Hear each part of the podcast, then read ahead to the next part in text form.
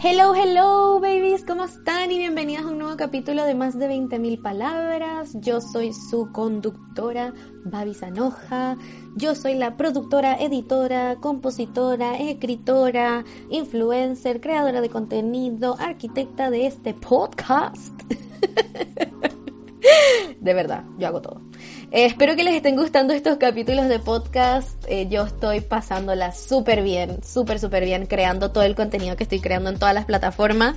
Estoy subiendo vlogs a mi YouTube, que es Babi Sanoja también. Estoy subiendo contenido de amor propio, mi vida y outfits, moda, etcétera, en mi Instagram Babi y en mi TikTok también.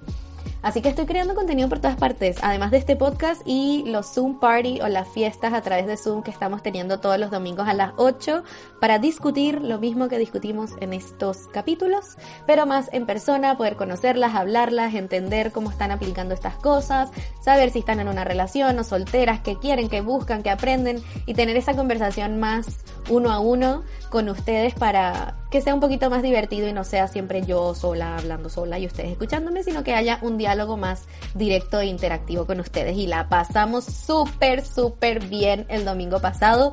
Yo me terminé emborrachando aquí sola en mi habitación un domingo, lo siento, no me juzguen, pero la pasé súper bien. En el book club de verdad, eh, en ese Zoom party se dio un ambiente riquísimo de confianza, todas hablaron sus problemas o los errores que han cometido, cómo están aplicando las cosas que están aprendiendo al libro, con qué cosas estaban de acuerdo o no estaban de acuerdo con el nuevo capítulo.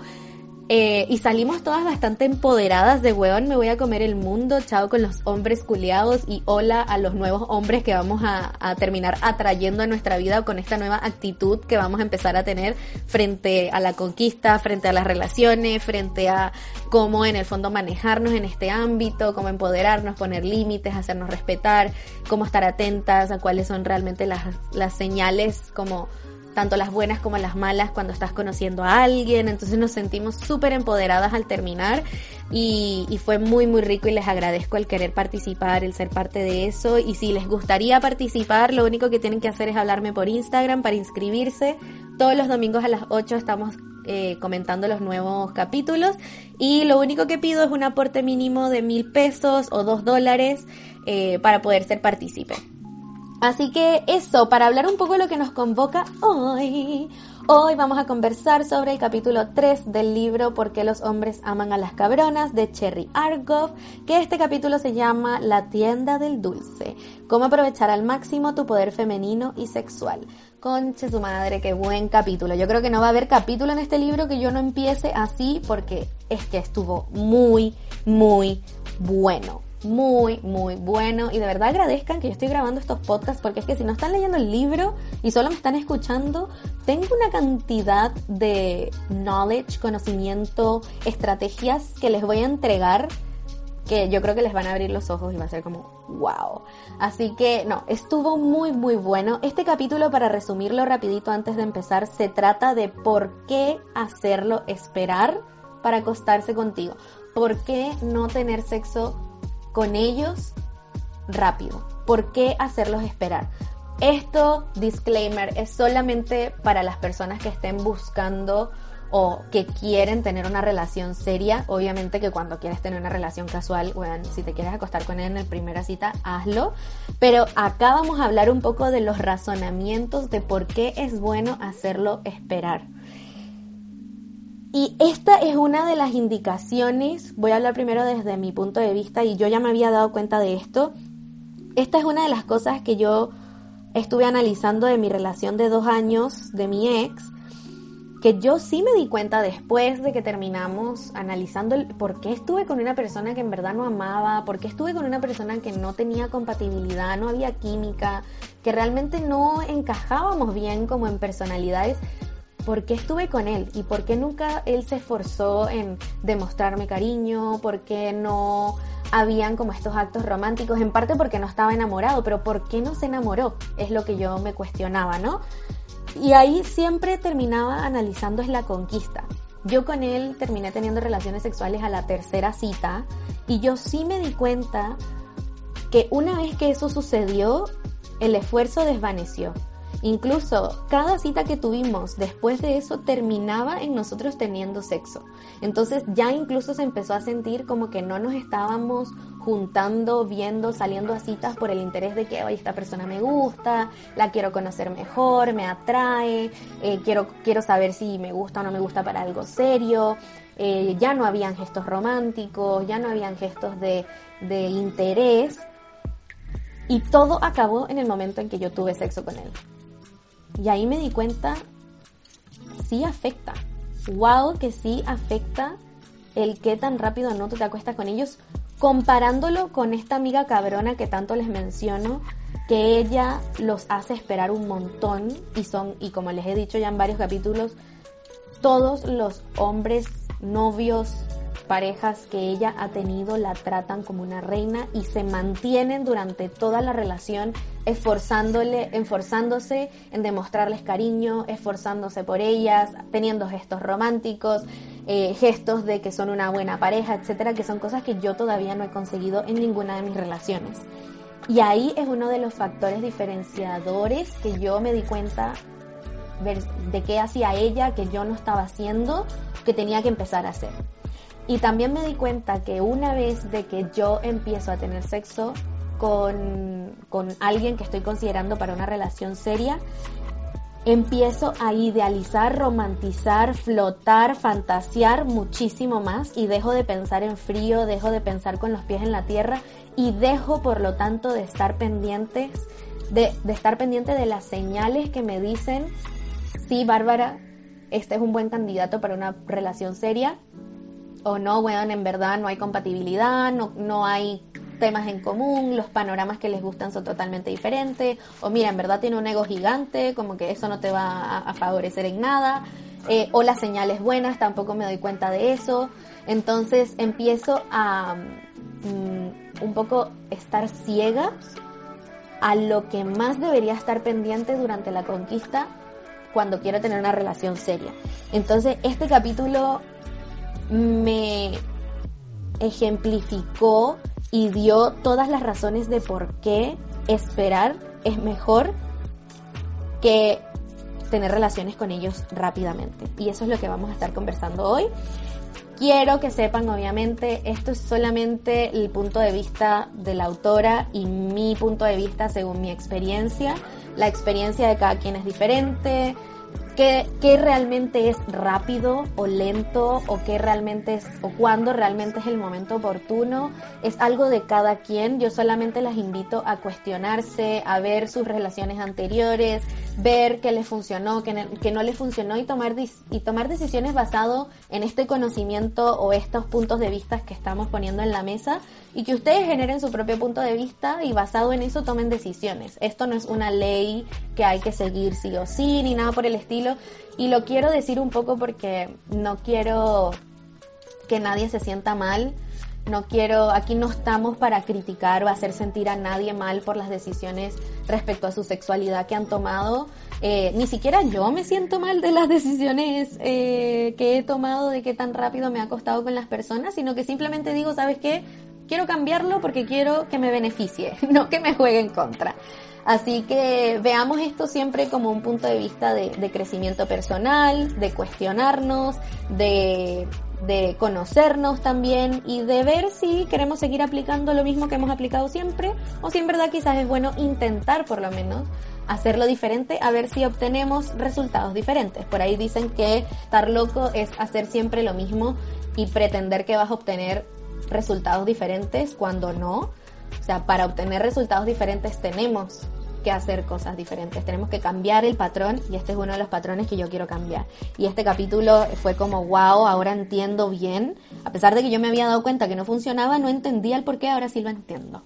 Así que bueno, vamos a iniciar con la primera parte del libro, donde ella lo que más empieza a comentar es que no hay que dar toda tu tienda de dulces al tiro, sino que hay que darlo poco a poco, un dulce a la vez. Ella inicia con la frase, hay dos cosas que una cabrona puede hacer para que un hombre que ya se siente atraído por ella se enamore profundamente. Y estas dos cosas son, uno, apelar a su imaginación, Y dos, hacerlo esperar en cuanto a tener sexo con él. Hacerlo esperar. Entonces, y mientras que estás haciéndolo esperar, eh, empiezas a apelar a su imaginación. O sea, igual hay ciertos gestos sensuales o sexys o ciertas conversaciones o ciertos como toqueteos como no, no sexuales, no en los genitales, sino como roces o ciertas palabras, actitudes, una mirada sensual que apela a su imaginación. Lo importante de hacerlo esperar es que mantiene la incertidumbre de que él no sabe realmente si, se, si va a lograr acostarse contigo o no. Aquí de nuevo hablando lo que comentábamos en el capítulo anterior, de mantener el misterio, la incertidumbre, de que nunca sepan dónde están parados.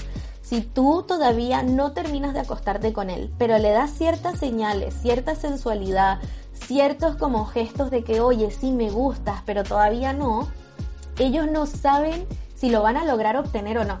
Y como él no tiene claro si él te puede obtener, no tiene claro si otras personas te pueden obtener fácilmente. Y ahí es donde empiezan a verte, y esto lo comentamos en el capítulo anterior, como un premio, te empiezan a ver como única o diferente, oye, es que ella no es como las demás.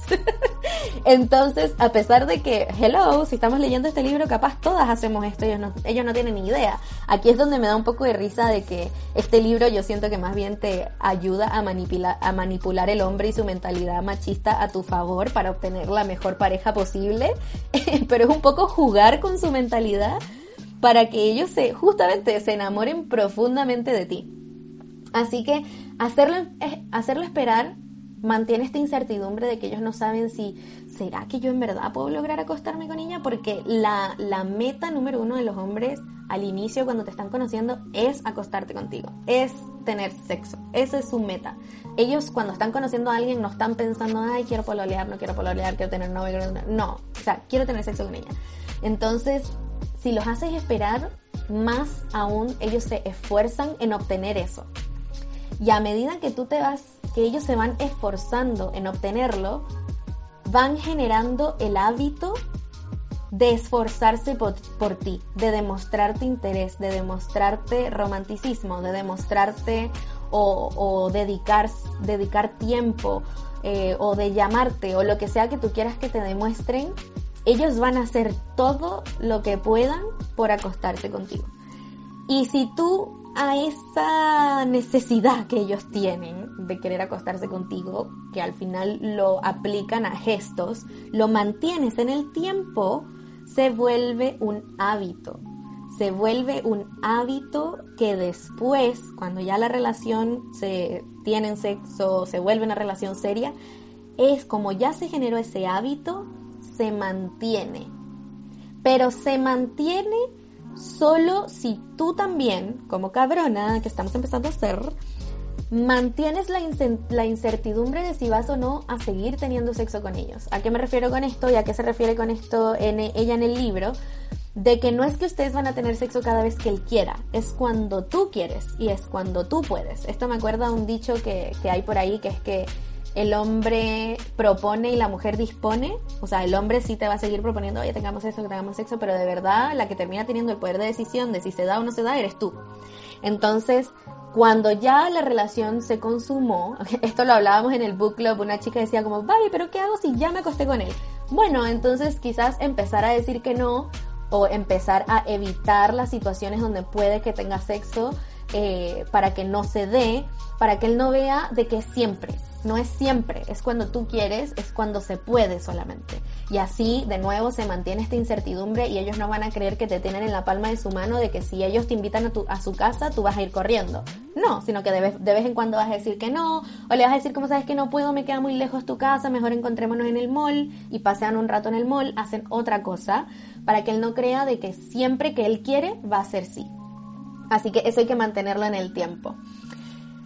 Ella también habla aquí en el inicio de ser sexy naturalmente versus cuando eres sexy de forma forzado y que si eres sexy de forma forzada se entiende como que estás siendo desesperada. Con esto, eh, aquí yo tengo como que mm, no me gusta tanto como ella lo está escribiendo, creo que lo dice desde un punto de vista muy machista. Eh, Pero creo que el cómo yo lo reinterpreto, más allá de si, si soy sexy o no soy sexy, es desesperada o no es desesperada, yo lo interpreto a que en vez de ser sexy cuando estás conociendo a alguien y todavía no te estás acostando con él, mejor ser sensual. Mejor ser sensual porque creo que cuando eres sexy es algo que es un poco más explícito a cuando eres sensual, que es algo más ambiguo, que sensualidad quizás tiene que ver con tu mirada, tiene que ver con tus gestos, cómo te mueves. Esto mismo que ella dice, el ejemplo de que en vez de llegar y ponerte un baby doll o un enterito de encaje, no sé, en la tercera cita o la tercera vez que están teniendo sexo, mejor que si él va a ir a tu casa que vea al baby doll colgado en la puerta o que vea de alguna forma tenga un pedacito de que pueda ver que tú tienes lencería sexy, pero no la ve puesta en ti, porque ahí estás apelando a su imaginación y hay una sensualidad un poco ambigua que no necesariamente la tienes puesta tú, sino que son ciertos gestos que creo que a lo que realmente ya va aquí es que hay que jugar a la seducción. Así es como yo interpreté esto, por mucho que las palabras están un poco como machistas, yo lo que tomo de esto, como yo lo interpreto, es que hay que jugar a la seducción, hay que seducir. Y, hay que y, para seducir no hay que ser tan explícita, no hay que hablar de sexo, y qué es lo que te gusta en la cama, no sé qué, bla, bla, no, sino que hay que, no sé qué es seducir, la verdad, no se me ocurre más allá de los ejemplos que ella da, pero seducir de otras formas. Por ejemplo, a ver qué se me ocurre. Esto que ella dice del baby doll colgado en la puerta. Puede ser que cuando le deje el beso en la mejilla, a mí me ha pasado que yo me he sentido así como que, ¡ay! ¿Qué me pasó cuando me saluda un hombre? Que no me besa en la mejilla, que uno típicamente besa en la mejilla como mejilla con mejilla. No, cuando lo beses en la mejilla, quizás lo puedes besar con tus labios en su mejilla, no mejilla con mejilla. O puedes hacer esto de que cuando le vayas a dar un beso, para saludarlo pones la mano en su hombro o, pones la mano en su hombro y la bajas por su brazo o ciertos como pequeños gestos que a él lo van a calentar y lo van a ir seduciendo de a poco, a diferencia de simplemente, no sé, ponerte un outfit sexy, como que igual se va a sentir atraído por ti, pero no es esta sensualidad como ambigua que al final ellos ni siquiera terminan de reconocer por qué están sintiendo esta atracción hacia ti, mucho más intensa que simplemente verte con algo sexy puesto, ¿no? Porque es muchísimo más explícito y ahí es cuando ellos empiezan, según lo que ya dice en el libro, a verte diferente, ella es diferente, me atrae diferente y empiezo a sentir esta emoción de la conquista que quizás con otras personas con las que me acuesto rápidamente no siento. Y creo que esta parte me gustó muchísimo, que es que cuando tú lo haces esperar para tener sexo o cuando tú misma estás te haces a ti misma esperar, porque también es algo que a nosotras nos medio desespera, o a mí por lo menos me desesperaría, empiezan a importar muchísimo más los pequeños gestos. Empieza a importar justamente el roce de pierna con pierna, el roce de mano con mano, el toque de la mano cuando él te pasa algo y tú sin querer rozas su mano también, el cuando le tocas el cuello, cuando le vas a dar un beso para saludarlo. Importan esos pequeños gestos y se empieza poco a poco a ir generando esta tensión sexual a medida que se van viendo, se van viendo, se van viendo y todavía no se tiene sexo. Empiezan a importar esas pequeñas cosas que a mí me acordó a cuando yo era preadolescente, que cuando tú eres como virgen, no, no sé si preadolescente, quizás eso es muy joven, adolescente, que todavía era virgen y todas esas cosas te emocionaban. Ay, me agarró la mano y se me, se me pararon todos los pelos. Uy, no sé, me rozó aquí, me encantó y te calentaba y todo eso de chica. Y ya después cuando eres adulta y ya es mucho más fácil acostarse, eh, como que pierdes eso, ¿no? Deja de importar. Entonces, me gustó eso que ella dice de que, de que al final yo creo que para ambos lados, no nada más para él, va a hacer que sea mucho más disfrutable e intenso cada uno de esos pequeños gestos. Y también aquí voy con, el ejemplo que les daba con mi ex, asegura de que estés buscando realmente la mejor opción para ti en cuanto a una pareja seria, porque te mantienes centrada, te mantienes con los pies en la tierra, de ver y estar alerta de las señales rojas o verdes, las señales buenas o malas de si esta persona es o no un, buen candidato para ti, si hay compatibilidad, si tiene buenas características como persona, si te hace reír, si esto, esto, lo otro, que para cada quien son cosas diferentes, ¿no? Entonces te mantiene alerta. Ahora, la razón machista detrás de por qué esto también funciona que aquí fue la, la, parte del libro donde más rabia me dio porque uy, me hierve la sangre que es donde ya aquí empieza a decir de que los hombres son posesivos. Y lo mismo que hablábamos de la casa en el capítulo anterior, ellos quieren sentir que solo ellos te pueden obtener, solo ellos te pueden tener, solo ellos te pueden conquistar. Y si ellos lo logran después de todo este esfuerzo, porque tú no, no te acostaste con ellos al tiro, porque en el fondo fuiste cabrona, te hiciste la difícil, esto y lo otro, ahí es donde ellos se sienten reyes por tenerte, se sienten así, pero eh, ella habla de, Cristóbal Colón, se sienten Cristóbal Colón porque te conquistaron. Y da el ejemplo que fue el ejemplo que más rabia me dio y me dio mucha rabia, no porque ella lo diga, sino porque es muy real, de que los hombres, si tú te acuestas con ellos muy rápido, y aquí está el machismo en su viva y pura eh, existencia, piensan que si tú te acuestas con ellos rápido, entonces tú te acuestas con todos rápido. Ay, qué bueno, ¿cómo me hace hervir la sangre? Porque es como que si uno, o sea, yo estoy teniendo sexo sola, tú no te estás acostando conmigo rápido también, weón. tú también te acuestas con todas rápido. Y aquí es donde viene, eh, obviamente, el estereotipo y el machismo de que las mujeres sí importa con cuántas personas están o qué tan rápido se acuestan, pero los hombres no y ellos son campeones, etcétera. Eh, si, si te logran, en el fondo, si logran acostarse contigo o no.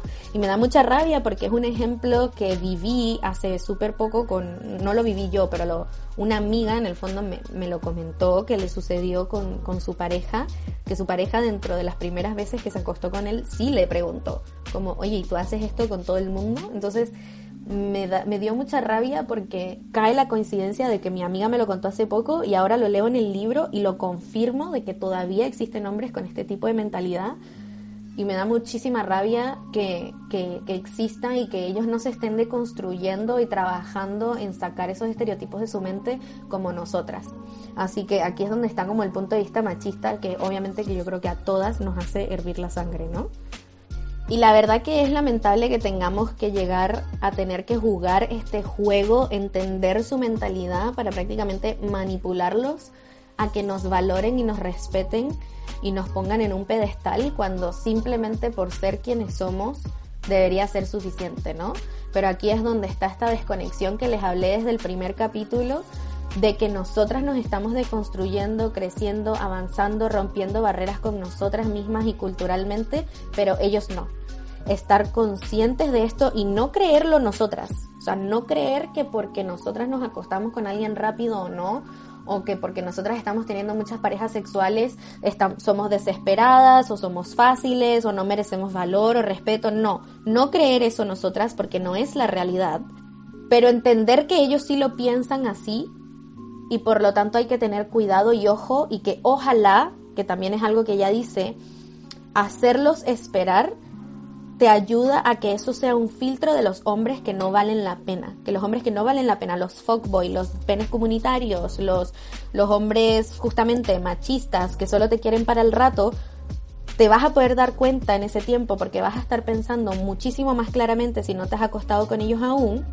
Vas a poder estar alerta a esas señales y también porque si te haces esperar, como ellos saben que pueden tener sexo con otras personas, probablemente rápidamente o fácilmente, se van a ir y van a dejar de esforzarse, poner el esfuerzo, el tiempo, etcétera. Y eso para ti mejor, mejor estar soltera sola y perder a este posible candidato que estar mal acompañada.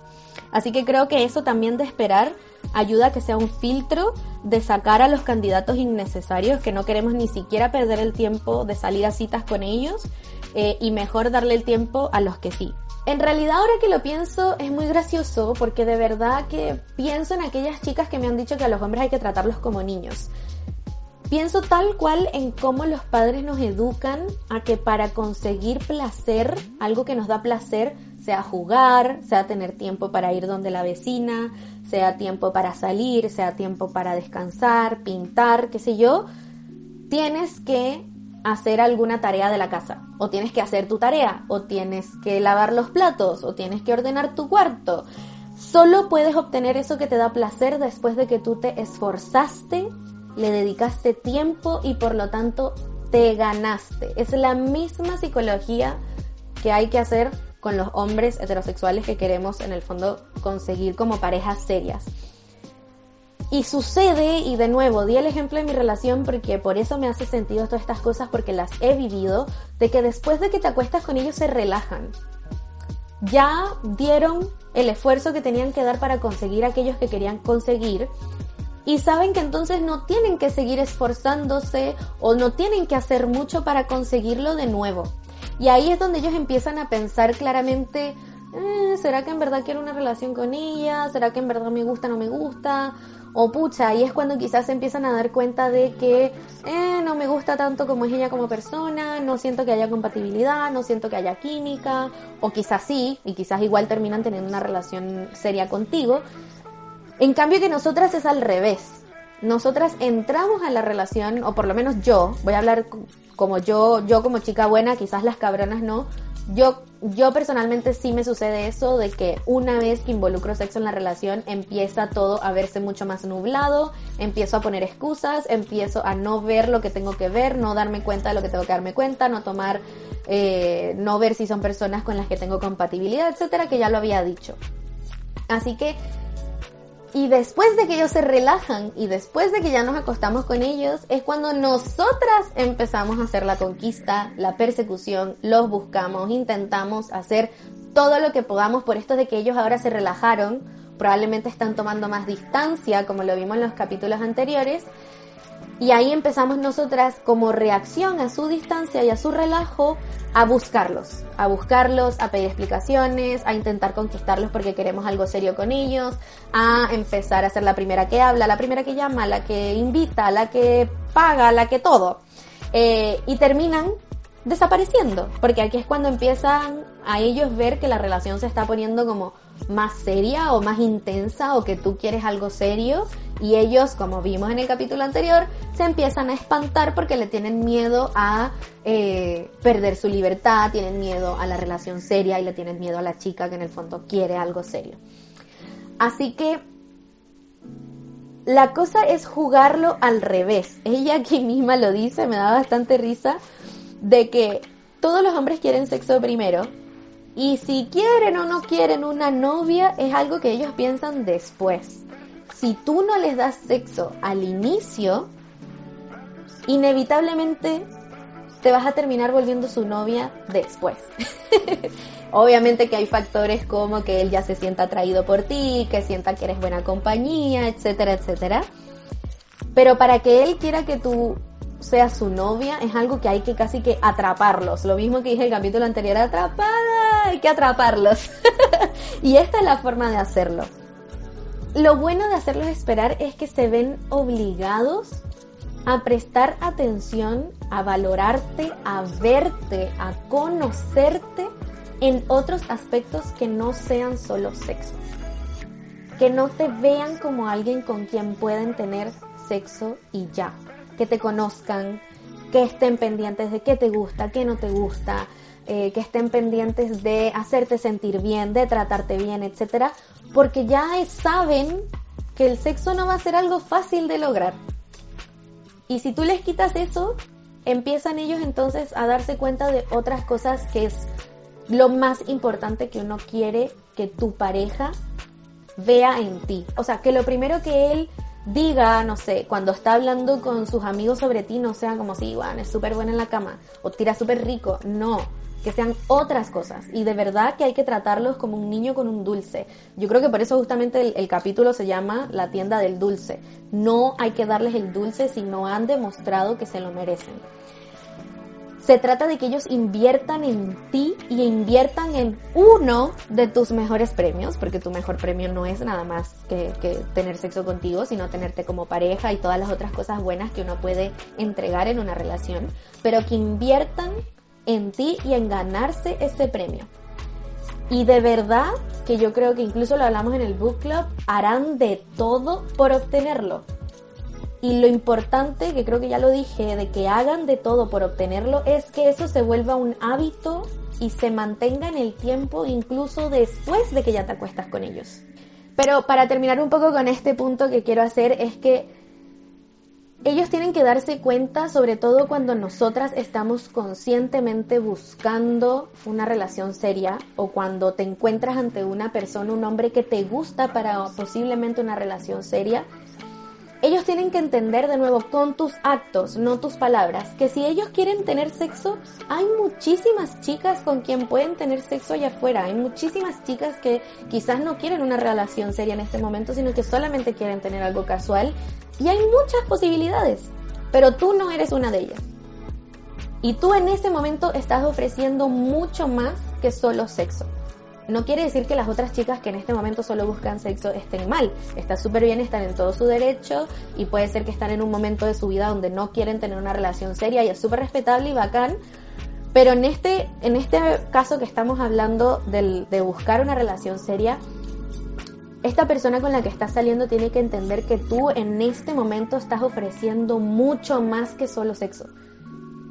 Y él tiene que darse cuenta de eso y tú lo tienes casi que suena feo, pero obligar a que lo vea haciéndote, haciéndolo esperar. Porque tienes mucho más que ofrecer. Y para que él se dé cuenta de eso, tienes que hacerte esperar para que, él, para que él vea otras cosas más importantes de ti. Se dé cuenta de otras cosas más importantes de ti que solamente si eres buena o no tirando, si tienen sexo o no tienen sexo, etc. Lo importante es que él se dé cuenta de todas esas otras cosas que tú ofreces como persona para una relación. Y durante ese tiempo que tú te estás haciendo esperar, tú también te estás dando cuenta de todas esas otras cosas que él también puede ofrecer en la relación.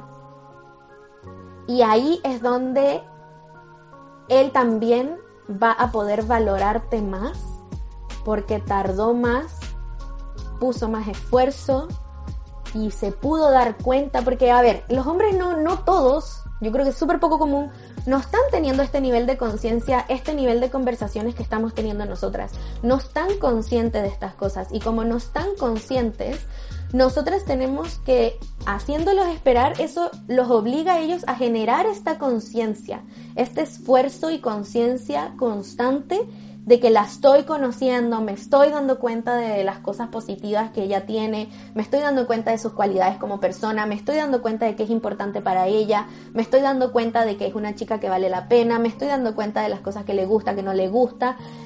Pero tiene que ser un esfuerzo consciente y ese esfuerzo consciente, como no todos los hombres están teniendo estas conversaciones, no están leyendo libros, no están deconstruyéndose, solo se logra cuando tú quitas el sexo de la ecuación, porque el sexo al final es lo que los nubla a ellos un poco al inicio. Y mientras tanto, yo creo que esto ya no lo menciona mucho en el libro, pero sí lo quiero mencionar yo como estrategia que yo pretendo utilizar de ahora en adelante. Yo me voy a cuestionar para ayudarme a, a que la calentura no me domine. me voy a cuestionar qué es lo que quiero obtener al hacerlo esperar. ¿Qué, ¿Qué, es eso que quiero saber, conocer o que él me... Qué es, lo, qué es eso que yo quiero que él me demuestre para yo decir, ok, ahora sí? Porque creo que lo rápido, lo lento, al final creo que ponerle un número como que ya, a la quinta cita ahora sí puedes. No, creo que es muy superficial, creo que va muchísimo más allá de eso. Y creo que tiene que ver con, por ejemplo, he hablado con varias seguidoras que me dicen, Babi, para mí es importante primero sentir que estoy hablando con un amigo, llegar a ese nivel de confianza, de conversación, de salir a panoramas entretenidos, que siento que tengo un amigo a mi lado. Y ahí, cuando yo ya lo siento como amigo, entonces es cuando decido tener sexo con él. Por ejemplo, para otra persona puede ser un tema de que, ok, siento que ya te conozco, siento que ya conozco tus intenciones, siento que ya ya siento química o siento compatibilidad o ya sé que tenemos como las fundaciones de qué es lo que es importante para cada uno de nosotros en común, ahora sí me voy a acostar contigo. Y eso obviamente que depende de cada quien, o sea, depende de qué tanto se estén viendo, depende de qué tanto estén hablando, depende de... Eh, de qué tan profundas o no sean las conversaciones que están teniendo, depende de qué tan cerrado está él a, hablar contigo, a dejarse conocer, depende de muchísimas cosas. Entonces creo que poner un tiempo de que, es rápido, que es lento, de cuándo sí, cuándo no, es súper superficial y realmente tenemos que acostarnos con ellos, tener sexo con ellos de forma consciente. Que tú digas, ya me siento bien con él, me siento segura cuando estoy con él, siento que lo conozco, me hace reír, me hace tal cosa, y estar consciente de que estás cediendo porque ya obtuviste aquello que querías obtener antes de acostarte con ellos. Creo que eso nos va a ayudar bastante a saber cuándo, saber cuándo entonces sí debemos dar nuestra tienda del dulce.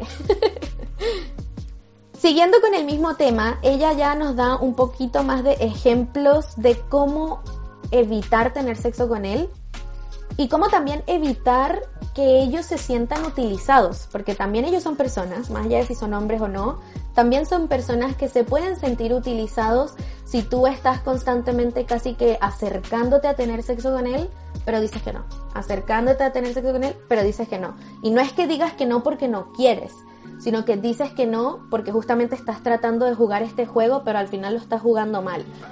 De nuevo, disclaimer, Obviamente que si tú estás a punto de tener sexo con él o ya estás teniendo sexo con él o lo que sea y te sientes incómoda y quieres decir que no, estás en todo tu derecho de decir que no. Él lo tiene que respetar y tienes que salir de ahí, en el fondo, no sé si salir de ahí, pero no hacerlo. Si hay algo en ti que dice que no, no hacerlo. Pero no estamos hablando de ese, de ese ámbito donde el no es súper importante, sino que estamos hablando de este juego de que somos seres calientes, somos seres que queremos tener sexo y que cuando las cosas se van calentando, se van calentando, es difícil en el fondo em, decir que no. Es difícil como, no, no, no, no, porque en verdad yo sé que tú conscientemente estás como no, porque yo sé que quiero todavía esperar más, pero es que estoy muy caliente, pero bueno, no sé qué, y ahí uno empieza a pensar todas estas cosas. Entonces, en verdad los ejemplos que ella da es totalmente evitar las situaciones donde se pueda dar eso. Evita estar sola con él en su casa o en tu casa. Evita eh, los ambientes donde se pueda dar el tener sexo para que tampoco caigas tú en jugar con él. En jugar con él porque creo que aquí es donde ella dice, rojo significa no, verde significa dale y amarillo significa que estás jugando con él. Como que estás dando señales mixtas que a él más bien lo están confundiendo. Entonces hay que ser súper clara entre sí y no. No tratar de evitar esos eh, puntos medios, como que, ah, quizás, ay, sí, pero no, no sé qué, no. Como que si no, y, y creo que esto es algo que también ayuda a uno no ceder cuando tú tampoco estás lista. Yo también esto le digo, se lo he dicho a algunas amigas o seguidoras que me dicen como no sé por qué lo hice, no sé por qué cedí si no estaba segura. Y esto es una súper buena regla también. Si tú no estás segura, si estás en amarillo, justamente en el punto medio entre que sí y no, es no. No cedamos cuando todavía no sabemos si queremos. O sea, el sí tiene que ser porque es un rotundo sí. Y cualquier cosa que no es un rotundo sí quiero, es no. Es mejor eso a caer en situaciones complejas porque el sexo es muy complejo donde puedes entonces ceder cuando realmente no querías, pero quizás en ese momento no estabas segura de que no querías. Entonces para nosotras también cuidarnos cuando sea que estamos en este amarillo de que no sabemos, la, respuesta es no. Es no y no y no. Entonces también con ellos no caer en este territorio amarillo de que sí, pero no, pero sí, pero no, pero sí, pero no, porque ellos también se pueden sentir utilizados o que estamos jugando con ellos. Entonces, aquí ella empieza a hablar de un juego que yo encuentro bastante, un poquito difícil. yo, la verdad, lo encuentro un poquito difícil y, y, por esto creo que es importante, yo sé que con la pandemia es difícil, pero creo que igual es importante, aunque no estemos buscando una relación seria todavía, es importante salir a citas, es importante salir a citas para poner estas cosas en práctica hasta que ya poco a poco se vuelva algo natural que vamos haciendo, porque de verdad que yo personalmente lo, encuentro, encuentro que esto es difícil y, y me costaría, la verdad, lograrlo. Entonces, por ejemplo, ella da varios tips. Em, primero, intenta no estar sola con él, ni en su casa ni en la tuya, y menos aún de noche. ¿no? Intentemos evitar las situaciones donde estemos completamente solos, donde la tentación va a estar ahí presente, nos va a tentar. Eh, y si lo vamos a hacer, entonces que sea de día o que sea un ratito y tratar de salir de ahí rápido. Tratar también de salir durante el día, hacer cosas diferentes a nada más salir quizás a un restaurante de noche, donde él quizás después va a querer invitarte a su casa, sino hacer cosas de día, ir al cine, ir al parque, no sé, hacer trekking, hacer deporte, algo que eh, diferente, algo que ojalá les guste a los dos.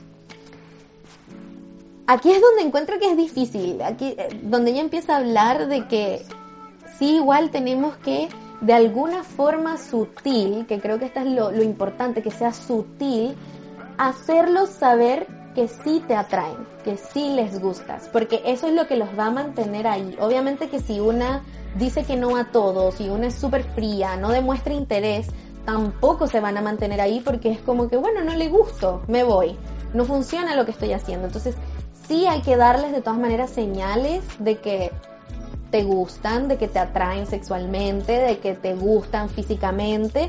Entonces ella aquí habla lo que les decía, por ejemplo, de ese, de ese beso quizás en la mejilla al saludarlo, que quizás es con tus labios y no con el cachete, de quizás si se están besando y ya llegan a besarse, hacerlo en un ámbito público, eh, en un parque donde él no va a poder querer como tocarte, no sé, una teta del culo, qué sé yo, sino que estás en el público, entonces no, no debería suceder ese tipo de cosas.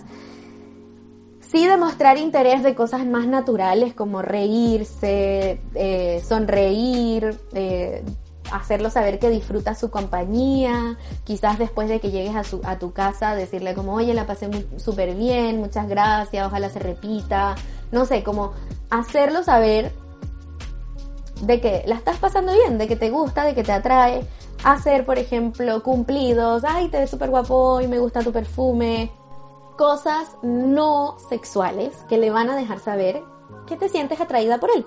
Entonces por eso digo que son, más, son más sutiles y son cosas pequeñas y son las mismas cosas que ella dice que tenemos o que vamos a apreciar más durante la conquista cuando no hay sexo involucrado. Aquí dice, por ejemplo, que, él que tú también quieres que él te vea a ti como una amiga. Como una amiga, pero también una posible pareja. Y que si él gusta de ti, él va a abrirse, él va a empezar a tener conversaciones como más profundas contigo, a contar de su vida. Aquí también creo que es importante lo que les decía en el capítulo anterior de dejar espacio para que él también plantee temas, diga cosas, te haga preguntas, para que él también te conozca a ti y tú también puedas abrirte. Y en el caso de que ustedes no sean como yo, que yo siempre tengo temas, siempre tengo preguntas, eh, siempre puedo mantener una conversación, como que conmigo nunca va a haber un silencio incómodo, al menos de que yo lo provoque a propósito.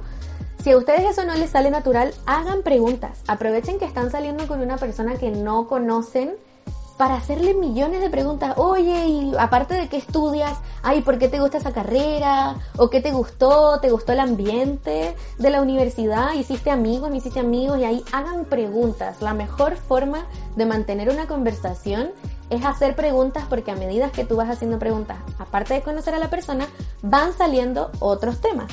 Entonces, hacer preguntas es una súper buena forma, creo yo también. Este es un tip de Bobby, no del libro de mostrar interés, que estás interesada en conocerlo, en saber de él eh, y en conversar, en que la conversación continúe.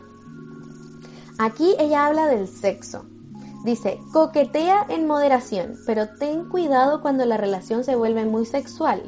No se trata de que si, si por alguna razón entra el sexo a la conversación, de ser como, ay, yo no hablo de eso. No, no, no, no, porque aquí todos somos adultos, hemos tenido sexo, obviamente que es un tema que se puede hablar, pero lo importante es no mantenerse en el tema demasiado tiempo. Y yo creo que aquí también, que aquí es donde yo siempre cometo el error, weón. De que yo soy un libro abierto, yo digo todo, yo cuento todo, de que yo doy mucho detalle. y yo contesto todo. Entonces, para mí particularmente, voy a tratar también de que si se va a hablar de sexo, no caer en mucho detalle sobre mi vida sexual, sobre mis antiguas parejas, sobre las cosas que me gustan o no me gustan todavía, ¿no? Eh, sobre todo al inicio. Entonces tratar de cambiar el tema de alguna forma, saltarse a otra cosa. Demostrar que eres, yo creo que es demostrar el cómo tú eres. O sea, si eres risueña, ser risueña. Si eres cariñosa, ser cariñosa. Si eres querendona, ser querendona. En el fondo, ser tú misma y demostrar cómo tú eres en este tiempo. Creo que aquí no hay que caer en, no sé, si no eres, si no eres de piel, no vas a obligarte a ser de piel, pero sí demostrar quién tú eres y en el fondo hacer como uno hace conociendo a cualquier persona en que tú eres tú y, y, y, las cosas se dan solas. Yo creo que aquí no hay que, que caer en tanto detalle de cómo debe ser o no debe ser, sino más bien evitar las situaciones que se puedan volver un poquito muy sexual. Esto también creo que es algo en lo que yo caigo mucho. De nuevo, porque yo soy un libro abierto y digo todo lo que pienso. Ella en el libro es reiterativa de que las cosas hay que decirlas con los actos y no con las palabras. Entonces, esto yo es algo que yo caería totalmente y menos mal que ella lo dijo. No le digamos, ah, no, pero es que tú es que tú no te, yo no tengo sexo hasta tres meses después. O vas a estar esperando un mes, este es el ejemplo que ella da, vas a estar esperando un mes para tener sexo conmigo. Entonces, no digamos esas cosas, simplemente hagámoslo. Evitemos comunicar estas cosas eh, y solamente actuemos, evitémoslas con los actos y no con las palabras. Él quiere creer que tú eres diferente. Él quiere creer que no eres esa chica que está buscando sexo solamente y que él quiere creer que tú eres un premio y por lo tanto para que él crea que tú eres un premio, porque sí lo somos, valemos mucho, él tiene que poner esfuerzo y él también quiere creer que él es alguien que vale la pena. Él también quiere creer que es buena persona, que es, no sé, simpático, que es guapo, que es lindo. Obviamente todos queremos saber esas cosas buenas de nosotras y sobre todo de una posible pareja amorosa queremos saber que ellos se están dando cuenta de esas cosas. Entonces creo que sí es bueno también justamente verbalizar esas cosas. Oye, me gusta mucho y eso yo lo hago y yo lo hago también desde la perspectiva de nosotras no tenemos que cuidar el ego de los hombres. No me acuerdo si lo, si lo dijimos en el capítulo anterior, y cuando algo nos molesta y cuando ellos están siendo falta de respeto o están cruzando una línea que no deberían de cruzar, hay que dejárselo saber. Pero también creo que tenemos que reforzar también en los hombres las cosas buenas. Yo, por ejemplo, hubo un chico venezolano con el que salí un mes y yo le dije, oye, agradezco mucho que seas el tipo de persona de que no es eh, insistente. Le digo, en verdad me gusta una persona que no es insistente, me siento súper cómoda y súper, y lo valoro bastante. O sea, quizás también decir esas cosas positivas que nos gustan de los hombres para que ellos sepan que es algo que se valora y lo repitan y lo mantengan en el tiempo, que no lo cambien. También para la futura chica que sí está saliendo con ese chico, ella lo mantenga. Y para lo que no, lo que no era bueno, lo que sí dijo mal, o sí hizo mal, o sí faltó el respeto, también lo sepa y ojalá lo cambie. Entonces creo que es bueno verbalizar ambas cosas, tanto lo que nos gusta como lo, lo que no nos gusta, porque también es bueno en el fondo valorar las cosas buenas de los demás y también ellos como hombres es bueno que sepan cuando sí tienen algo bueno positivo que aportar por muy baja que esté la vara, igual apreciar esas cosas que sí tienen porque no muchos son así. Y hay muchísimos hombres machistas y que son insistentes y son lateros que si alguien se los dice se lo van a cuestionar y lo van a querer cambiar, espero yo si son personas que tienen algo de interés de crecimiento personal, ¿no? Y con esto de cuidarle el ego a los hombres, paso al siguiente punto que ya hace en el libro donde al fin soy cabrona, felicítenme por favor, al fin soy cabrona, dejemos de fingir orgasmos. Una vez que suceda el sexo, no finjamos lo que no es si no la estás pasando bien, así como ya dijo en el capítulo anterior, si estás en un momento donde te sientes incómoda o simplemente no lo hace bien, no la estás pasando bien, no te mantengas teniendo sexo con él. Dile, oye, no quiero, oye, en verdad, sabes que no me gusta, no la estoy pasando bien y vete. No finjamos absolutamente nada para cuidarle el ego al hombre.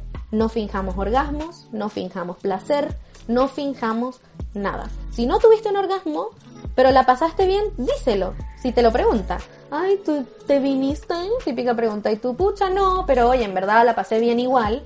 Y si no, no le digas, no, la verdad no me vine, ojalá la próxima sea mejor, no sé, ahí hay que ver cómo verbalizar las cosas, pero eh, no cuidarle el ego a los hombres y dejarles saber cuándo están haciendo las cosas bien y cuándo están haciendo las cosas mal. En esto yo sí soy súper cabrona. Al fin, al fin, al fin, me siento orgullosa de mí. De que yo, a ver, no siempre he sido así, eso sí. Eh, yo no sé si he fingido orgasmo, yo creo que no. Pero tampoco les he dicho de que, weón, ni cagando me vine porque lo hiciste pésimo. Así que no les cuidemos el ego en este sentido. Y también aprovechemos de verbalizar lo que sí nos gusta cuando estemos teniendo sexo con la persona en el momento y después. Oye, muévete más a la derecha, muévete más a la izquierda, hazlo así, mm, sí, así me gusta, oye, no, no me gusta así. Ser comunicativas antes, durante y después de tener sexo. Después de tener sexo es súper rica y a mí me encanta la conversación de, oye, ¿qué te gustó? ¿Qué no te gustó? Eh, ¿Qué fue lo que hice? ¿Qué fue lo que más te gustó? ¿O qué te gustaría probar? ¿O qué te gustaría intentar? Y yo trato también de verbalizar las cosas que sí me gustan, que no me gustan. Obviamente de una forma sexy, ¿no? Como, ay, sí, así, sí, no sé. Ahí ustedes se ponen con su voz de sexo. Em, y eso también da la apertura y la confianza para que ellos también lo verbalicen. Y me ha pasado con parejas que las primeras instancias sexuales ellos no son tan comunicativos, pero después sí, porque me ven preguntona, porque ven que hay un interés de saber cómo la están pasando ellos también, porque yo soy una mujer heterosexual que a mí sí me importa también que mi pareja la está pasando bien. Y cuando yo demuestro eso, y también he tenido muy buena suerte de que en ese sentido sí he tenido buenas parejas por mucho que no han sido las mejores parejas como románticas en algo serio, maduras, etcétera, sí han sido muy buenas parejas sexuales que sí me escuchan y sí están preocupadas de mi placer. Entonces ellos también me devuelven lo mismo que yo entrego, de preguntarme, de, saber si me gusta, si no me gusta, qué quiero probar, qué no quiero probar, porque yo también di el ambiente de confianza de que eso se diera. Y cuando es una persona que en el fondo no me gustó nada, tampoco ando fingiendo lo que no. Y ellos van a darse cuenta, oye, algo hice mal o algo no le gustó, o yo lo, o, lo van a saber porque se los dije y punto. Así que aquí es donde ya habla también un hombre que vale la pena, un hombre de calidad, va a querer que, que esa mujer con la que está teniendo sexo la esté pasando bien. O sea, la excitación del hombre de calidad viene de saber que te está generando a ti placer. Eso es un hombre que vale la pena tener sexo con él. Un hombre que le excita que tú estés excitada. No nada más porque está pendiente de su placer, porque él se quiere venir rápido, qué sé yo, no. Sino que él quiere ver lo excitada que tú estás por lo, por lo bien que él está haciendo las cosas, por lo mucho que estás disfrutando lo que sea que él te hace, o por lo mucho que tú estás disfrutando lo que tú misma estás haciendo, porque también una hace para, para su propio disfrute. Y creo que aquí el tema del amor propio, de la seguridad en ti misma es clave de que nosotras nos sintamos cómodas en nuestro cuerpo, de que nosotras nos sintamos cómodas de expresarnos sexualmente en el momento como queramos expresarnos, sea que eres sumisa o eres, eh, ¿qué es lo contrario a sumisa? Se me fue. Pero que eres tú la que está controlando el momento, sea porque te gusta hablar o gemir fuerte o lo que sea, tú sentirte cómoda contigo misma para vivir tu sexualidad al máximo y disfrutarla al máximo y que él vea que y que él sepa que tú buscas tu placer durante el sexo, que no es un tema de que está, eh, no es nada más sobre él, de que tú también es importante para ti tu placer, para ti pasarla bien y sentirte cómoda con lo que sea que estás haciendo tú o que te están haciendo a ti. Aquí les voy a dar un tip de por lo menos algo que a mí me pasa personalmente, que quizás a ustedes también les puede suceder y yo me di cuenta de esto con 10 de 10, de que yo para sentirme súper segura de mí misma, porque obviamente que cuando uno tiene sexo es un momento súper vulnerable para todos, o sea, te están viendo totalmente desnuda, es un momento súper íntimo que por mucho que sea casual es un momento muy muy íntimo de cada persona. Entonces, aquí es súper importante uno saber qué es lo que a ti te hace sentir muy cómoda al momento de tener sexo.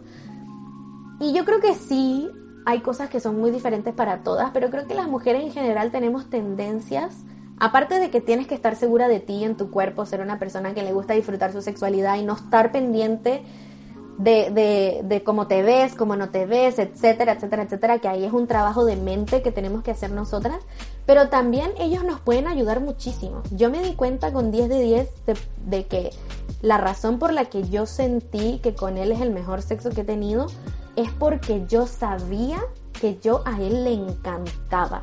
¿Y cómo lo sabía? Porque él me lo decía.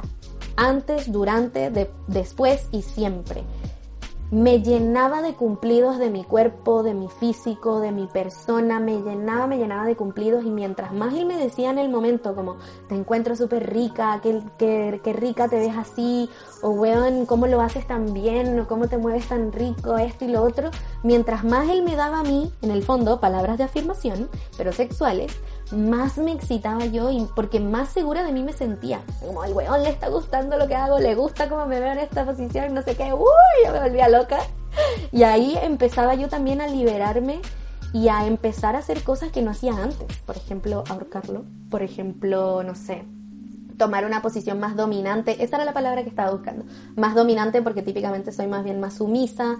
Eh, empecé a hablar más, a tener más como este, este lenguaje sexual durante que antes nunca me había atrevido a, hablar, a decir cosas así cochina.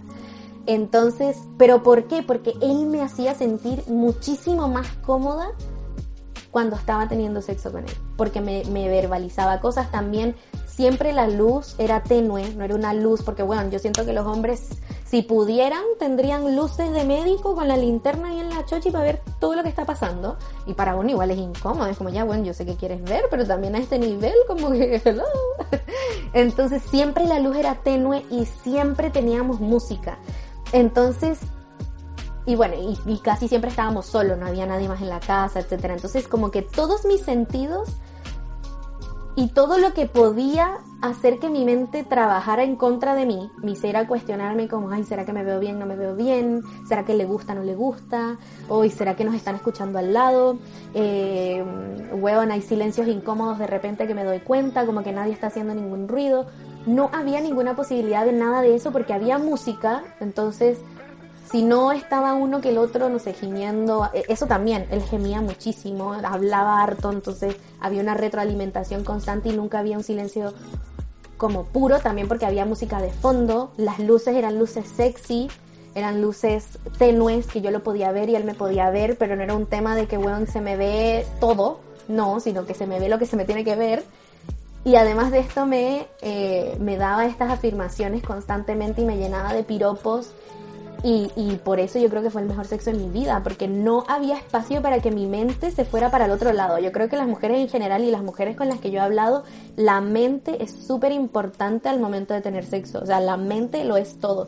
Qué tan cómoda tú te sientes, qué tan sexy tú te sientes y qué tantas cosas te estás cuestionando o no durante el momento es lo que nos permite a nosotras disfrutar y lograr, lograr el mejor orgasmo de tu vida o no lograr nada y no pasarla tan bien.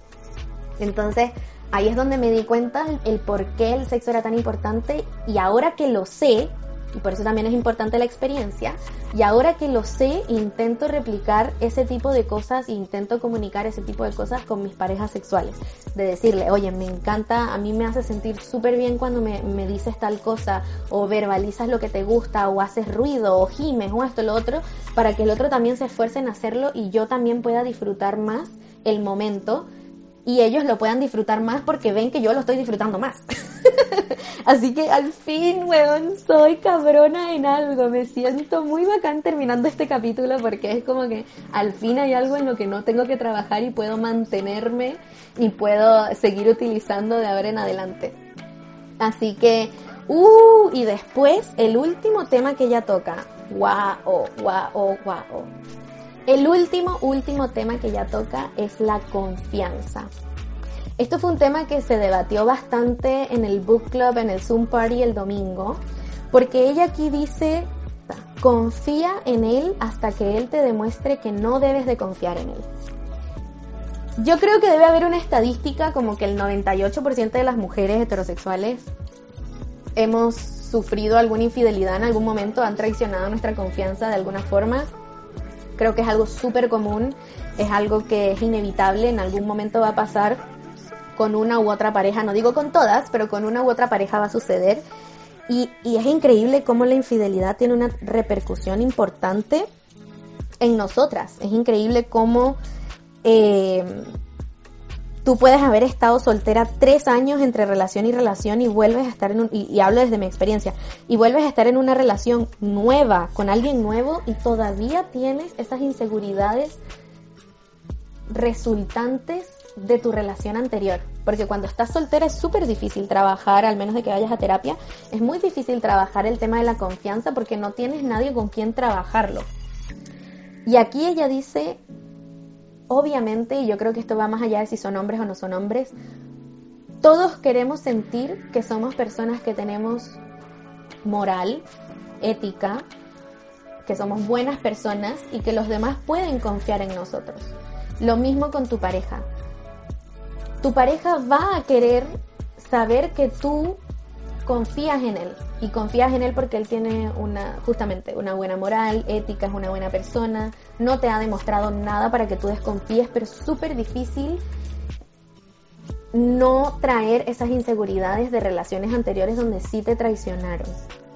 Entonces, ahí hay que hacer un trabajo, yo creo que ir al, psicólogo para no caer en, toxicidades o, o que en estas inseguridades dañen una buena relación o dañen un buen candidato a relación que no se merece que tú descargues en él inseguridades que no tienen nada que ver con él, que son tuyas. Creo que para que esas inseguridades no florezcan, podemos recordar uno, algo que ella dijo al inicio del libro, yo estoy contigo porque quiero y no porque lo necesito. Me recuerda a un TikTok que vi de un chico que siempre da muchísimos consejos de, relaciones para las mujeres. Y fue una cita que a mí me, impactó porque yo he sufrido, todas mis relaciones me han sido infieles, entonces estoy cagada. Tengo que ir al psicólogo.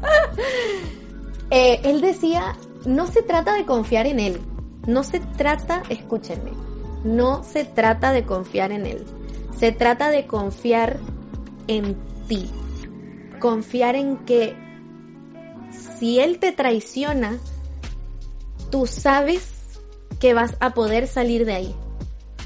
Tú sabes que vas a poder estar bien sola. Tú sabes que vas a poder estar bien soltera, que lo vas a poder superar y que vas a poder seguir adelante. Se trata de confiar en ti, saber que no lo necesitas que quieres estar con él pero que no lo necesitas y por lo tanto el día que haya que tomar una decisión vas a poder tomar esa decisión. Y saber que estar contigo es un privilegio, estar contigo es algo que obvio, así dice ella aquí tal cual, obvio que él quiere estar conmigo y no va a querer estar con nadie más. Y vivir la relación teniendo esa actitud, una actitud de confianza en ti misma de que obviamente que, weón, ¿cómo va a querer estar con alguien más si yo soy bacán? Si yo soy tremendo premio. O sea, si él me traiciona, entonces es porque no me valora. Y por lo tanto yo no quiero estar con alguien que no me valora. Y me voy a ir. Entonces, creo que es algo súper bueno de recordarse, sobre todo si has tenido infidelidades anteriores, de que no es el fin del mundo. Puedes salir de ahí, vales mucho, y, hay, y sí hay personas allá afuera que van a poder valorarte y respetarte y no traicionarte porque lo van a ver también. Así que eso fue como, no sé, me hicieron muchísimas, muchísimo sentido muchas de las cosas que ella dijo en este capítulo. Me encantó. Creo que por eso también el Zoom Party estuvo tan bueno porque es un, es un capítulo que encuentro yo que es bastante empoderador y al menos yo lo estoy tomando desde esa perspectiva. Incluso se mueren lo que tengo por decirles ahora. Gracias a este libro, y apenas voy en el capítulo 3, no vamos ni a la mitad del libro. Gracias a este libro, gracias a todos los cuestionamientos que yo he estado teniendo, gracias también a otros podcasts que he estado escuchando, he tomado la decisión de que no quiero tener una relación seria en este momento. ¿What? Conversaba en el Zoom Party con las chicas que yo nunca no he querido una relación seria. Yo nunca he dicho quiero estar soltera y disfrutar mi soltería, no. sí, lo, sí disfruto mi soltería, sí disfruto estar sola, sí disfruto no tener peleas, sí disfruto el no tener ese compromiso con otra persona. No disfruto necesariamente demasiado las relaciones casuales, más bien me aburren, pero sí disfruto y sí sé estar sola. Pero sí me gustan las relaciones serias y siempre he querido tener una relación seria pero gracias a este libro, las conclusiones, las conversaciones con ustedes y también una cosa que dijo un chico en un podcast que estuve escuchando, él dijo, tienes que dejar de aceptar lo bueno para aceptar excelente. Esa frase se quedó conmigo porque dije, viendo este libro, viendo mis decisiones anteriores, creo que no estoy lista ni siquiera para darme cuenta todavía cuando alguien es bueno para mí. Porque claramente he demostrado que no con las relaciones que he tenido. Y por lo tanto no quiero yo solamente aceptar algo bueno, quiero aceptar algo excelente. Mi próxima relación yo quiero que sea excelente que sea justamente aplicando estas cosas para yo darme cuenta si esta persona vale o no vale la pena, si es buena o no buena para mí, si es una persona que me va a apreciar, me va a amar, me va a respetar, me va a demostrar lo que yo quiero que me demuestre, si va a ser el tipo de persona que yo quiero para mí mi vida y no quiero tener relaciones innecesarias, pero siento que todavía tengo tanto crecimiento personal que tengo que hacer, tanta introspección como lo que estoy haciendo ahora con el libro, para poder darme cuenta cuando yo tenga un candidato al frente mío, que es excelente. Y creo que en este momento no soy capaz de diferenciar entre bueno y excelente.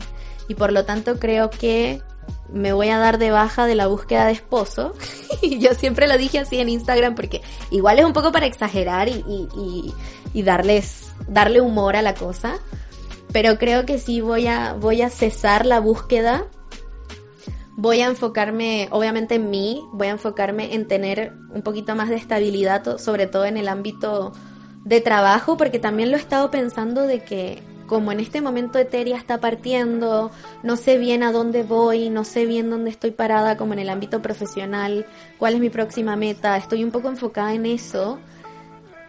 Creo que agregar un tercero a la ecuación nada más me va a distraer y me va a desenfocar de esto que es más importante.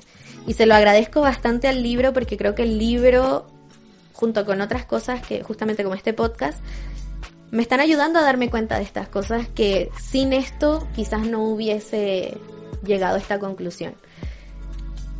Y creo que sí. Así que chiquillas, voy a estar soltera, lo voy a disfrutar, voy a preocuparme de trabajar en mí. Y de verdad que lo digo en serio porque yo creo que pueden pensar que lo estoy diciendo por lo que ella dijo en el capítulo anterior de que uno tiene que decir así falsamente que no quieres nada serio para encontrar a la persona, pero de verdad no lo voy a buscar, de verdad que no lo voy a buscar, estoy cuestionándome si ser abstinente o si tener relaciones casuales, estoy cuestionándome qué es lo mejor, pero definitivamente no, no, no estoy preparada todavía para una relación seria, quiero encontrar algo excelente y para encontrar algo excelente tengo que hacer mucho trabajo interno aún y tengo que hacer muchísimo más glow up que solamente el físico con mi ropa, sino como persona también. Así que estén orgullosas de mí.